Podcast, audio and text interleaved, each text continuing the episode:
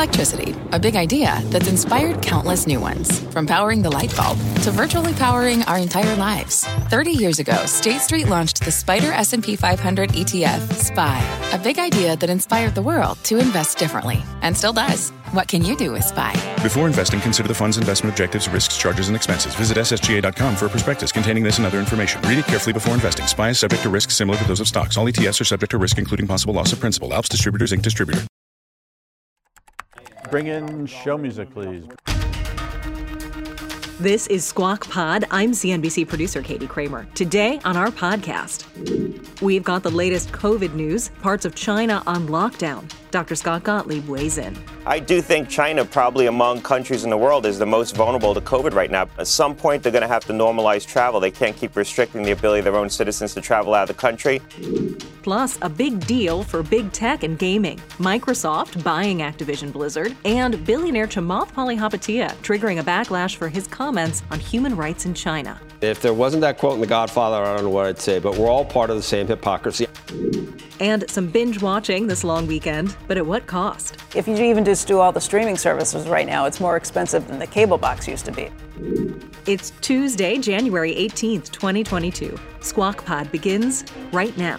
Stand Becky by in three, two, one. Cue, please. Good morning, everybody. Welcome to Squawk Box here on CNBC. We are live from the NASDAQ market site in Times Square. I'm Becky Quick, along with Joe Kernan and Andrew Ross Sorkin. Researchers in uh, Israel releasing new data suggesting that a fourth vaccine dose had limited success in combating Omicron. A hospital in that country uh, began administering the additional jabs of the Pfizer and Moderna vaccines to nearly 300 medical workers last month. Uh, the trial found that an increase uh, in the antibodies was slightly higher than after the third dose, uh, but not enough to prevent the spread of Omicron. Back here in the U.S., the COVID surge that's been fueled by this variant is sh- uh, showing some signs of slowing in, in areas hit hard earlier. Uh, data shows New York, Maryland, Connecticut, New Jersey, and Washington, D.C. have all seen dramatic drops in new cases and hospitalizations recently uh, following that spike. Um, I'm ready to, you know, Omicron, go away, don't come back another day. Now I'm worried about another variant, but um, hopefully Omicron or Omicron will will uh, give some type of protection against the next. I, I mean, we've been around a long time as a species, and there have been scourges in the past. There have, but I don't know of. There hasn't been that many times where something like a coronavirus keeps getting worse in terms of virulence. You know, we've got some historical that, that, it can get endemic. The, the and, question, the question is, and Scott Gottlieb was talking about this just yesterday. Is you know if you build a if you build a vaccine that's Omicron specific for the fall, and in fact we do get a new variant, you're going to be back in the soup. The question is whether you just have another version of Omicron that's even less, um, uh, you know, less virulent uh, in the fall. I do think, by the way, Joe and Becky, I don't know if you feel this way. Look at the numbers in the next two and a half weeks in this area, we may be back to sort of early December, Thanksgiving time yeah. in terms of where where the virus was. Not true Plus everywhere in the country, and I think that people have to appreciate there's still a back end to this. Um, you, you, often hear, oh, it's peaked, and I think some people say, okay, I can go outside now and do everything I was doing exactly I was doing before. I don't know about that, but we're getting close. Yeah, I've been doing that for a while. I mean, Omicron, um, Omicron you know, lucky to have boosters and vaccines and everything, I guess, because I don't think it's it's not that much different than a bad cold. I, I mean, it, it, it, it's nothing to, to, sneeze at, so to speak, and you got to take it seriously, obviously. But uh, the next variant, if it's similar to Omicron and keeps getting less virulent, we can live with this year after year, like the flu or something. And hopefully, it's it will be uh, endemic at that point. That's that we got to hope for that. We got unless you never want to see another Broadway play or never want to. You know, I, I, still feel bad about kids. I, I, what did Jen Psaki said something like, "I take the mask off so people can understand me." It's like, yeah, well, what about the kids in school and class? It's hard. How do you get a five-year-old to wear a mask? That must be Mine just. does.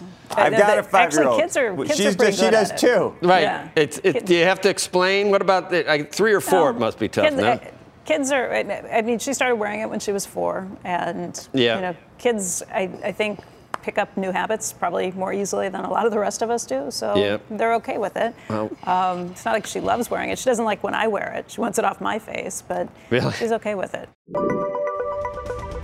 Listen, we have some breaking news. Straight up on Becky. This is some big news that's coming out right now. It looks like um, Microsoft is going to be buying Activision Blizzard. It looks like this is news that's just coming out. And just reading you through some of the headlines on this, Bobby Kotick is going to continue to serve as the CEO of Activision Blizzard. Reading through some more news as this is hitting the wires right now.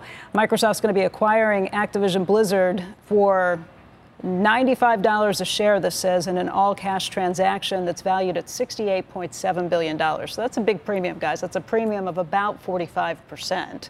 Um, watching what happens with this, and obviously there's been a lot of news, gentlemen, uh, coming out about Activision Blizzard. Those shares have been down pretty sharply as this news has come out over the last several months. Andrew? I was going to say the stock down about 20 had been down about 27 percent in large Yeah. part because of the controversy uh, that we'd seen in the, in the Wall Street Journal and reports about uh, workplace culture. I would argue to you, Microsoft buying this company at this price uh, is a bit of a rebuff, if you will, uh, about some of those reports, or at least an acceptance uh, that the culture uh, is acceptable to them. Of course, they've had their own challenges. Uh, just last week, saying, saying that they were going to be looking into their own workplace culture. But this does appear to be a big win uh, for, for Bobby Kotick. Of course, the big question that I, I'm looking at right now is just whether regulators will ultimately approve a transaction like this. You know, under the sort of traditional antitrust theory uh, between Microsoft and, and Activision, it's still a very small market share. This is a very fractured marketplace.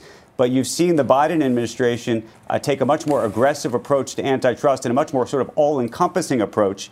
Meanwhile, Microsoft has remained largely outside of the sort of target of Washington, in large part because it dealt with that, Well, if you is will, this a, a uh, metaverse? more than two uh, decades ago. Is number one? Is it a, a metaverse play? I don't know. Yeah. We're all going to be playing Huge around. metaverse play. I think, and that's Satya I think Nadella from has a kind of strategic. hinted at this. But yeah, the Satya, other thing Satya is- Nadella has, has hinted at this. I don't know whether you guys saw, saw the journal this morning, but talk about a kitchen sink uh, cleaning house.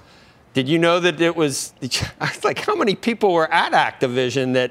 Did you see that today in the journal? did, I mean, how many people journal. are? I did. So they're cleaning the decks, and it, now it's all dressed up, I guess, and ready for sale. But there were how many people did they say they had to, to deal with? They got rid of a like dozens of people, and then they they actually had to speak to or take action on another 40 or 50 people. So it's kind of interesting. They get that done, and then this happens. So and Bobby's still still left standing, but a lot of people are uh, off with their heads. They're done at that at that company. So maybe it's maybe, Well, all, the- maybe it's all taken care tolerance. of. Right. You want to talk about zero tolerance and Right. watching kind of a, a changing culture. That's something that Bobby's been talking about for a while, is making sure that they are very clear and upfront with some of these things. There's obviously been pressure to do just that. And um, as Andrew mentioned, Microsoft has its own issues to deal with. They've got an external investigation that they announced last week that's been brought there because of shareholder pressure to come up against that, too. Um, but this is a big deal, and I think you're right, Joe, to go straight to the metaverse um, and try and think about what this means. If you have this content and you have the resources of Microsoft to put it back together, I mean, I think that that is pretty important, probably too. And why you would see such a big premium, although again, the stock Activision Blizzard down by about 27% year to date, uh, $95 a share does put that back up in a big way. Kind of looking at the overall valuation of the company too. Look, I was going to make two other points related to this, which is it catapults them way ahead of Facebook almost immediately, if, if you think about it, in terms of just the context here. Uh, Facebook's wanted to dominate the, the metaverse by having these games. I think that's a almost required component now of the metaverse. I should also tell you, and I'm trying to look through the th- through through the what's coming out here. Uh, sources telling me, and I, I, I imagine we're going to be seeing this soon, uh, that there is a breakup fee, and it is huge, uh, something on the order of $3 billion, uh, which would demonstrate their confidence that Washington would uh, accept a transaction like this. Again, though, I think it's going to be very, it's going to be a long slog um, and really puts Microsoft back in the spotlight in Washington in a way that it hasn't been in many, many years. Yeah, I, Washington, the regulators have kind of been spoiling for a fight, and you wonder if this is something that they're going to go after. Um, you've seen a lot of other companies that feel like, okay, we're not even going to try and make a deal in this environment. You wonder what the test is going to be, what the test case will be, and I, I guess this could potentially be just that. Joe, are you uh, are you up for paying twenty bucks a month for uh, for Netflix? I thought it was. Uh, I thought they only went up. What what price did I see? It looked like it was going up a dollar or something. I, I um, I'd pay anything for Netflix. I think. Okay. I, they've, they've done this in the past. I think if it's only like a dollar or two dollars a month, and that is a, a, a, different scenario than when they've jacked prices before. Um, and I think you're probably right. I think they have a little more price sensitivity, or less price sensitivity, more price elasticity than they've had in the past. Yeah, there's still not enough to watch. Uh, I saw we're some... getting we're, uh, on the high end. It's now getting close to 20 bucks a month, and I, I think that there's got to be an upper limit there, especially when you start to think that at some point, the other streamers are going to have to start moving their numbers up to make any of this make any sense, you know? Well, we're lucky, uh, you know, obviously, because we're in a position where, where that's not a lot of money to us. But I, for what I use Netflix for, that's like the, the, the greatest deal uh, on the planet. That's like that's like one movie, Andrew. I mean, there's so many. What I saw I saw a great uh, Jane Campion movie about John Keats. I saw uh, Power. The, that's another Jane Campion, uh, uh, Power of the Dog. I mean, there's so much there. I saw The Torso Killer, which all of that happened in Times Square. Did you see? That's a Ron Howard, Brian Grazer thing, no. and, and it all happened in Times Square. This was deep, man. I mean, all you found, right. huh? Yeah, happened. Times well, Square. Times Square is Disneyland now. It used to be Sodom. Uh, and Gomorrah all rolled into one. Anyway, it was great. Still no, is before I, I, 4 a.m. here. But we digress. Yeah, Andrew, that, that Netflix is. They lost me great. on that shot. Really? The, you you you did you you, you stopped getting Netflix because it's twenty because it's fifteen dollars. No, I'm saying it's going up to 20, but at some point, if you're going to hold on to cable, and this is the other question, if you're holding on to cable, Plus, plus, you're putting all of these services on top. It's so At much more point, expensive. the if dam you is do even break. just all the, if you even just do all the streaming services right now, it's more expensive Right. than the cable box used to be. That's I was thinking about that this weekend, I- going through because I've got every service. I still need more. I still need more. I need more. Co- and I'm going to make one more confession before we get serious. I watch Me TV now, and I watch. What is that? I watch Gunsmoke, and I watch Bonanza, and I watched The Rifleman. I love The Rifleman. I loved him when, I, when he was a kid, and I love him now. Chuck rolling, Connors. rolling, rolling. Chuck, Keep Chuck Connors was six rolling. six, basketball, baseball. He was he was really cool. Chuck Con- went to Seton Hall. Did you know that, Becky? Chuck Con- Do you remember him? All right, let's go. My heart's Sorry, Love him. love will be waiting. Johnny Crawford. Next on Squawk Pod, we're headed to China. The country is on COVID lockdown just weeks before the Beijing Olympics. What's happening on the ground with CNBC's Eunice Yoon, and how China can rework its approach to the pandemic with Dr. Scott Gottlieb. The live virus vaccines that China initially deployed seem to be even less effective against this new variant. So they're going to need to reformulate those vaccines, as other countries are going to need to as well. What's on the horizon for financial markets?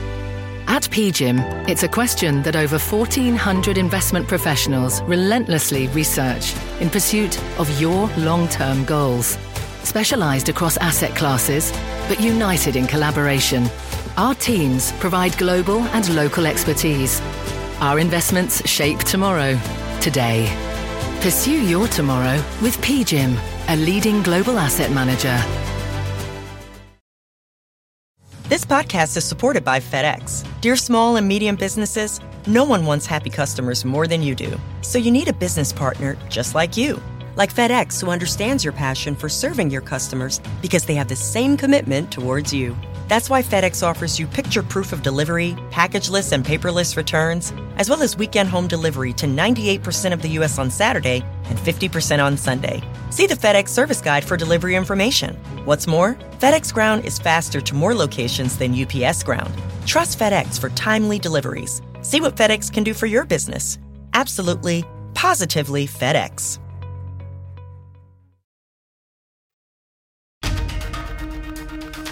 Stand Andrew by. This is Squawk Pod from CNBC. Here's Andrew Ross Sorkin. We're going to talk a little China just for a moment here because Beijing is now on high alert. This is just weeks ahead of the Winter Olympics after a case of the COVID Omicron variant was detected there. And Eunice Yoon joins us now with more. Good morning, Eunice. Good morning, Andrew. Well, because of that one Omicron case, China has mandated that all companies that handle packages, including the one behind me, have to make sure that they step up their disinfection. Uh, authorities have suggested that the person who was sick uh, was infected by mail that she received via the United States from Canada. Now, this theory, which hasn't been confirmed yet by Chinese authorities, is related to a theme that we've heard quite a bit here in China that China has been pushing since the early days of the pandemic, that COVID um, has arrived, arrived in China uh, through a cold chain and imported goods, mainly cold chain food, but possibly now uh, from uh, documents. Now, China is an outlier in the scientific community when it comes to this, but it does show that, that even more heightened concerns that Beijing has about COVID spreading in the run up to the Winter Olympic Games. Uh, Beijing has tightened travel restrictions even further into the capital, requiring COVID tests to get into the city and again after entry. Only three Omicron cases have been confirmed in the community, but entire buildings here uh, where the uh, cases reside have been shut down without warning to the people inside. Now, companies with facilities in nearby Tianjin, uh, such as Boeing, have said that uh, the community level lockdowns impacted their staff. Of course, Tianjin is where Omicron was first detected.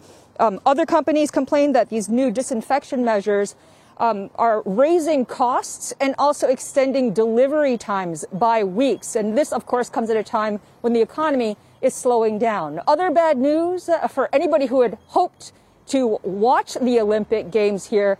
Uh, the Chinese government said that they are not going to be selling tickets to the Chinese public because they consider the pandemic to be severe and complex enough that they won't be selling to Chinese spectators, in addition to, as you guys well know, Uh, not selling tickets to foreign spectators either. Eunice, thank you very much. Let's bring in a, a, guest to talk a little bit about all of these things that are happening here. We're joined right now by Dr. Scott Gottlieb, the former head of the FDA, also a CNBC contributor who serves on the boards of both Pfizer and Illumina. And, and Scott, you hear these extreme measures that China is taking to try and prevent the spread of COVID, zero tolerance, as they call it. You also hear about some of these ideas that somebody got this through the mail. Does that sound at all plausible? No, it doesn't sound plausible to me. It sounds like a lot of theater. They also uh, overnight culled um, more than 2,000 hamsters in Hong Kong and uh, other mammals and are banning the sale of mammals as pets because there was presumably someone who contracted the virus from, from a hamster. Look, I don't think that this is sustainable. I don't think that they're going to be able to keep the virus out. They're playing whack a mole with it right now. It's a large country, there's a lot of people coming in and out. And one of the um, things is that they've restricted severely the ability of people to come in and out of China, including their own citizens. Once they normalize some of that, um, some of that movement, they're going to have this virus come into that country, and I think they ought to be thinking about how to deploy effective vaccines, get more people vaccinated, because there is some inevitability that this is going to spread around the world. When you say effective vaccines, are you including Sinovac among them? The Chinese well, vaccine? look, the data that's come out yeah, the data that's come out recently has demonstrated that that vaccine doesn't hold up well against Omicron. So even uh, that's also true in the United States. We've seen our vaccines um, have u- diminished utility, but that vaccine in particular, the live virus vaccines that China initially deployed, seem to be even less effective against this new variant. So they're going to need to reformulate those vaccines, as other co- other countries are going to need to as well. Um, but it's going to be a bigger enterprise there trying to get that entire population revaccinated with a vaccine that's going to be more effective. They probably have very little little residual protection against Omicron from the vaccines that they've deployed. I mean, you're talking about 1.4 billion people. We, we look at the problems we've had here with getting enough tests, with, with getting enough vaccines, with making sure that there's enough of the new treatments coming out, including from Pfizer and other companies. I mean, what, what happens when you ramp that up to such a larger population that does not have the same sort of natural immunity from having as many people getting it? Yeah, that's right. Look, they've shown a better capability to systematize the delivery of these kinds of things, including the ability to get mass mass portions of their population tested. So, if they have a more effective vaccine, I think they're going to be able to roll it out uh, with some efficiency. Right now, they don't have that. I do think China, probably among countries in the world, is the most vulnerable to COVID right now because, to your point, they've had very little spread within the country that we know of. And I think we would see it if there was more spread. Outside of Wuhan, the prevalence is very low, so there's not a lot of immunity in the population. And they've deployed vaccines that are going to be far less effective against Omicron. So they are very vulnerable. At some point, they're going to have to normalize travel. They can't keep restricting the ability of their own citizens to travel out of the country. They can't keep creating impediments for people coming coming into that country, or else they're going to see their economy suffer. So I do think they're going to have to normalize some some level of travel. They probably have more spread right now than they're detecting. It does look like Omicron is starting to break out in certain parts of that country. It's not clear they can keep up with it. This is a highly contagious variant. Um, and they know what we know, which is once it gets into a densely populated area, it becomes very hard to control. So, Scott, uh, we have some idea that maybe if you had Delta, you got some protection against Omicron. If you got Omicron, maybe you have some protection against other strains uh, of COVID. So Fauci was out talking about future variants that could be problematic. When you talk about whether or not Omicron, because it's a highly transmissible, but apparently not as pathogenic, for example, as Delta, I would hope that that's the case. But that would only be the case if we don't get another variant that eludes the immune response to the prior variant. Is it your view that that this is how we get to an endemic COVID um, situation every year, or do you think it might be different than past viruses we've seen, where a very virulent variant that's very contagious could come in future years? And would would we have any if you've seen Omicron, if you've seen Delta, would you have some immunity to it, or, or maybe from the worst case scenario, in your view? I guess we, these are all questions we don't know. Yeah, look, we've never seen a coronavirus undergo um, shift where you've seen a dramatic change in the virus itself and the strain of the virus. What you've seen is these viruses undergo drift, and that's in fact what we've seen. We've seen this virus continue to drift and undergo gradual um, evolution. And that's how we've gotten these new variants. There is a presumption that at some point we're going to have a dominant lineage, we're going to have a dominant strain, and future mutations will, will occur within that lineage. And Omicron may be it. It may be Delta. It's unclear. I think the conventional wisdom right now is it's likely to be Omicron, and that we're going to be formulating vaccines against that variant going forward. But that's going to continue to evolve too in ways that try to partially evade our immune system, and it's probably going to achieve some some new fitness level. And that's that's why we're going to have to re- re-inoculate the population at least for a period of time. Whether or not we build up enough immunity that we get to an endemic state where this becomes a low prevalence virus, I think that's probably the case, but that, that remains to be seen. We're not certain about that. I think the, the worrisome scenario is that you get something that represents divergent evolution like Omicron did, where you get something dramatically different than the variants that are circulating right now. Um, most people think that's unlikely to happen, but most people felt it was, including me, most people felt it was unlikely to happen before, and that Delta would be the dominant lineage. And then Omicron came along. It had been mutating in a sequestered pocket somewhere and then reemerged into the human circulation. The, the, so there's some positive uh, signs about where Omicron started, uh, like we saw in the other places around the world it started and it tailed off.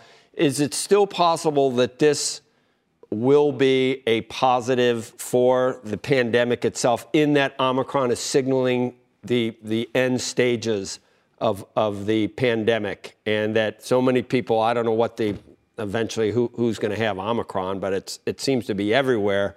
Is, is it possible to be hopeful that this is the end stage of the pandemic, Omicron, that it represents that, or now do we think it doesn't? Yeah, look, I think the base case is that this signals the end of the pandemic phase of this virus. It doesn't signal the elimination of this virus from human circulation. We're going to have to deal with this as a respiratory pathogen. But there's so much immunity in the population now between the big Delta wave that we have, now the Omicron wave, and vaccination as well on top of that that you're hard pressed to see how something can rip through the population with the same speed and efficiency that Omicron did, barring something really unconventional, getting a dramatic change in this virus. And we've now seen a lot of the diversity from this virus, a lot of the different ways that this virus can mutate. We've seen through these successive um, variations that we've we've incurred at this point. there is some belief that um, Omicron, Omicron provides protection against Delta in the setting of vaccination. So people who are vaccinated either before or after they get Omicron seem to have pretty broad immunity. But people who are only infected by Omicron and were never infected by Delta previously probably don't have as strong immunity against Delta. So that's going to be a little bit of a concern going forward. Now, that's probably a small pocket of people at this point because most people who've been unvaccinated probably had both Delta and Omicron.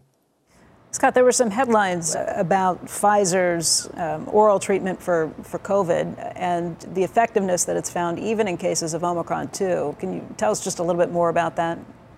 Well, look, I didn't see the headline that crossed, but the data does show, um, and this might be clinical data that, that, that is out in the public domain right now, but prior data did show that the drug should be equally effective against Omicron. There was no reason to believe that it was going to have diminished effectiveness against Omicron or other um, versions of the coronavirus. What we had seen in the clinic and in laboratories was that if you mute, if the virus mutated its protease, so this drug targets protease, which is an enzyme that the virus uses to replicate, and if the virus somehow mutates its protease in a way that can evade the drug, it becomes a much less efficient virus. So we felt that the protease inhibitor and the way it was formulated in the virus and the way the drug targeted it was something that was innate to the function of the virus and really couldn't change.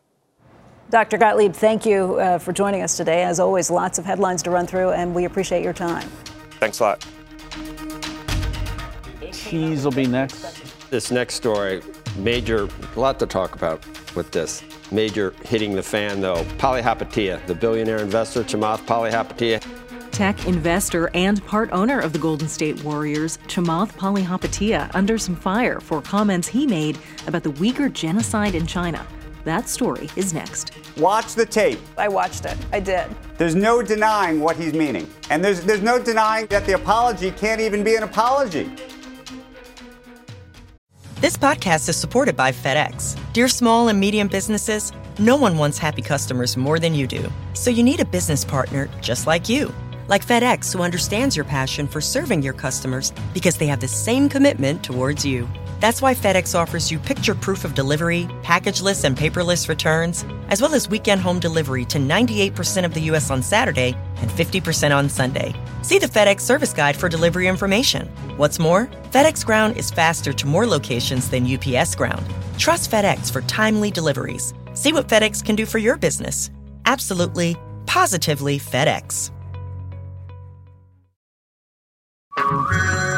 Hey everyone, it's Ted from Consumer Cellular, the guy in the orange sweater, and this is your wake up call. If you're paying too much for wireless service, you don't have to keep having that nightmare. Consumer Cellular has the same fast, reliable coverage as the leading carriers for up to half the cost. So why keep spending more than you have to? Seriously, wake up and call 1 888 freedom or visit consumercellular.com. Savings based on cost of consumer cellular single line 1, 5, and 10 gig data plans with unlimited talk and text compared to lowest cost single line postpaid unlimited talk, text, and data plans offered by T Mobile and Verizon January 2024. You're listening to Squawk Pod. Good morning and welcome back to Squawk Box here on CNBC. I'm Joe Kernan along with Becky Quick and Andrew Ross Sorkin. Billionaire investor Chamath Palihapitiya is clarifying, clarifying, clarifying. Uh, people always clarify. Uh, remarks that he made over the weekend that unleashed social media backlash on his podcast. He said, um, Nobody cares about human rights abuses against the Uyghurs in China. He said, I'd rather not lie to you and tell you the truth. It's not a priority for me. He, I know he said something like there are all these things that he worries about and that, that didn't come close to making the list. Why would it though? If if you haven't been to China, you're not a Uyghur, haven't seen what's happening. I guess it's easy to just compartmentalize that. Uh, and maybe if you don't believe it, if you don't believe it's happening, fine. But if you really do know what's happening, would you really say something like that? In a tweet last night, he said, uh, in, re- in, in re-listening to this week's podcast, hmm, I recognize that I come across as lacking empathy. I acknowledge that entirely. To be clear, my belief is that human rights matter whether in China, the United States, or elsewhere, full stop. Okay. But uh, I thought it was just kind of weird, guys, that it's, there are a lot of basketball fans. Yes. In I China, the there's right. like, there's more basketball Yeah. fans than we have people in the United States. There's got to be something to that, uh, that when you I have don't seen, think- but but no, maybe not in this case, maybe not in this case, Right. but but in the Houston Rockets case and in some of the other Oh, things that we've seen, sure. there's just no doubt. Well, Andrew, I'm giving him the benefit of the doubt. At least there was some rationale for him saying that. I Otherwise, watched it. Oh no, no. Watch I don't know the how you tape. clarify it because I watched it. I If you- did. I went back. if back you and watch watched it. Becky's watched it. If you look Yeah. at it, there's no denying what he's meaning. Right. And there's there's no denying actually that the apology can't even be an apology based on what he said. that if you watch the entire tape, it started with him saying, you know, I'm more concerned about grocery store shelves not having things on them. And then as one of the other hosts was kind of beating up on him, like, are you kidding me? You can't say this. How can you say this when this is like the equivalent of a million people, potentially Right. 300,000 to a million people being. you know- and, and, and he started backtracking a little at that point, saying, well, you know, until we fix things here in this country, you can't say anything about any other country. But you could see he said something got beat up about it for that, started backpedaling on the podcast, and then this statement coming out to clarify something last night was um, very different than, than, than what he uh, intentionally said at the beginning. Look, we're all, as I I mean, if there wasn't that quote in The Godfather, I don't know what I'd say, but we're all part of the same hypocrisy. I don't spend every day thinking about uh, children starving in Africa, and we should. I, and but and we don't do nearly enough. We live in these you know these beautiful places and, and have n- none of the problems that a lot of people have, and we don't spend all our time thinking about them. So I understand, but that doesn't make me feel good about not thinking about it all the time. I realize that we probably should, and, you could devote your life to issues like this, but I don't understand that comment at all. I mean, I guess if you just really want to be honest, that all of us could be doing a lot more to help those that need help. He You- wasn't saying it like that though. What? The, how the hell would? The, okay, then you, we're all agreeing on this. That that's just that. That's a weird person to be. I wouldn't want to be that person. I guess, but I don't want to be judgmental again and feel like I. I hate that too. I hate thinking I'm better because we're all part of the same hypocrisy. Just never think it applies to my family. And that is Squawk Pod for this Tuesday. Thanks for kicking off the short week with us. Squawk Box is hosted by Joe Kernen, Becky Quick, and Andrew Ross Sorkin. Tune in weekday mornings on CNBC at 6 Eastern for the latest news, cogent analysis, and TV recommendations. I watch Gunsmoke and I watch Bonanza and I watch The Rifleman. Follow Squawk Pod wherever you get your podcasts, and we'll meet you back here tomorrow. We are clear. Thanks, guys.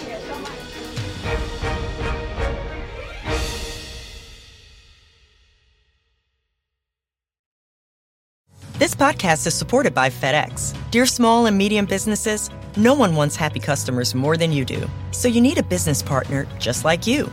Like FedEx, who understands your passion for serving your customers because they have the same commitment towards you. That's why FedEx offers you picture proof of delivery, packageless and paperless returns, as well as weekend home delivery to 98% of the U.S. on Saturday and 50% on Sunday. See the FedEx service guide for delivery information. What's more, FedEx Ground is faster to more locations than UPS Ground. Trust FedEx for timely deliveries. See what FedEx can do for your business. Absolutely, positively FedEx.